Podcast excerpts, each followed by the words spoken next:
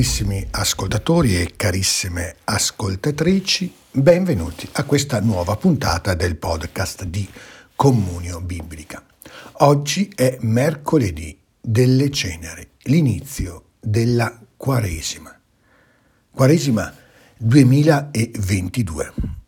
C'è un appello accorato che Gesù ci rivolge all'inizio di questo cammino quaresimale. Così risuona per bocca del profeta Gioele. Ritornate a me con tutto il cuore, con digiuni, con pianti e lamenti. Ritornate al Signore vostro Dio, perché Egli è misericordioso e pietoso. L'Apostolo Paolo poi ci esorta con queste altre parole. Vi supplichiamo, in nome di Cristo, lasciatevi riconciliare con Dio. Ecco ora il momento favorevole, ecco ora il giorno della salvezza. Il cammino quaresimale che si sta aprendo davanti a noi è un cammino di conversione, un cammino di riscoperta della nostra identità più vera, quella di essere peccatori ma continuamente salvati. Gesù stesso, nel brano dell'Evangelista Matteo, ci offre un cammino quotidiano di conversione, un cammino di libertà dai tanti idoli che vivono dentro il nostro cuore e lo appesantiscono. Un cammino che ci permette di riconciliarci in ogni momento sotto lo sguardo di Dio, sotto lo sguardo della sua misericordia, riconciliarci tra di noi e avviare quel processo di pace a cui oggi tanto noi teniamo, visto anche ciò che sta succedendo. Questo cammino deve anzitutto essere compiuto ci dice Gesù, nel segreto.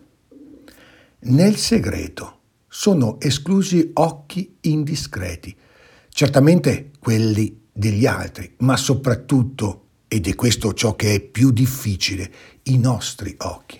Eh sì, già, proprio così, perché siamo noi i primi curiosi del nostro agire. Quante volte siamo così preoccupati, addirittura angosciati nel valutare la resa dei nostri atti e così pretendiamo di essere protagonisti delle nostre opere buone. Alla fine possono anche riuscire, ma restano solo e soltanto nostre.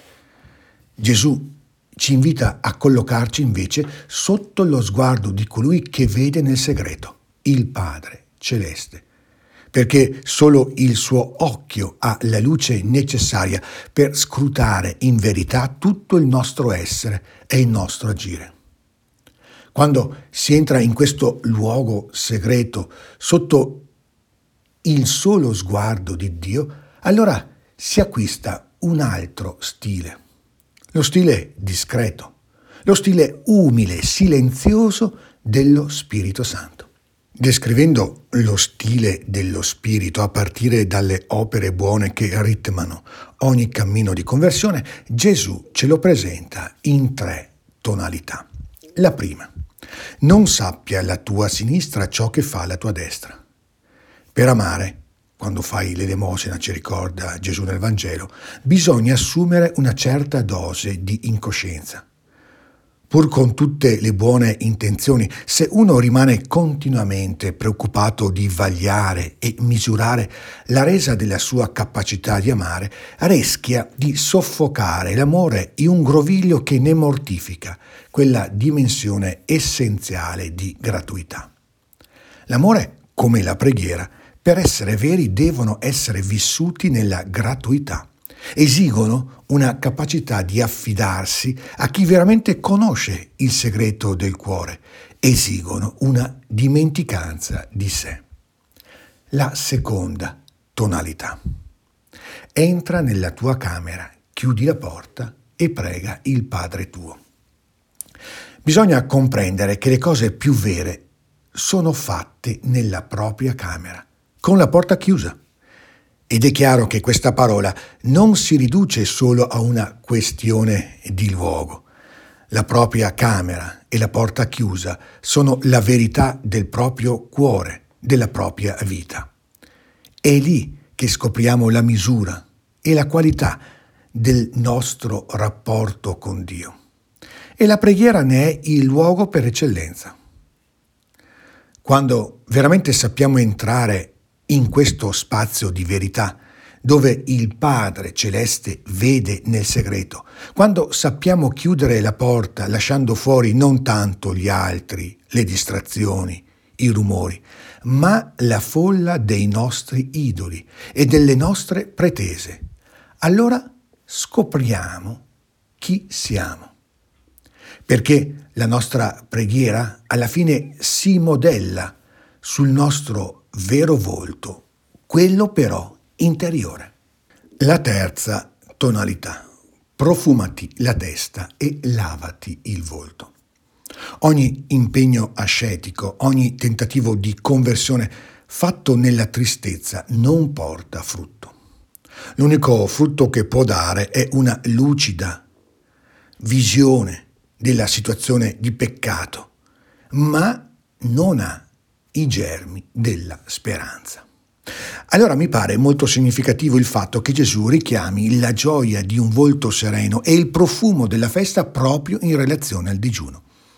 Il digiuno sembra togliere qualcosa alla gioia della vita, ma Gesù ci ricorda che il frutto visibile del digiuno è di fatto la festa, è di fatto la gioia, perché il vero digiuno ha come motivo interiore la gioia. Si digiuna per poter essere leggeri, liberi, capaci di gustare veramente, avere tutti i sensi attenti ai gusti, ai sapori, ai sapori dello Spirito Santo. Si digiuna aspettando la festa, che è la festa della Pasqua. Solo in una fatica liberante e paradossalmente gioiosa, perché umile, si può intraprendere il cammino della conversione. Si è liberi, gioiosi e umili, perché si sa che tutto è fatto nel segreto davanti al Padre Celeste. Buon cammino di Quaresima e ogni bene nel Signore.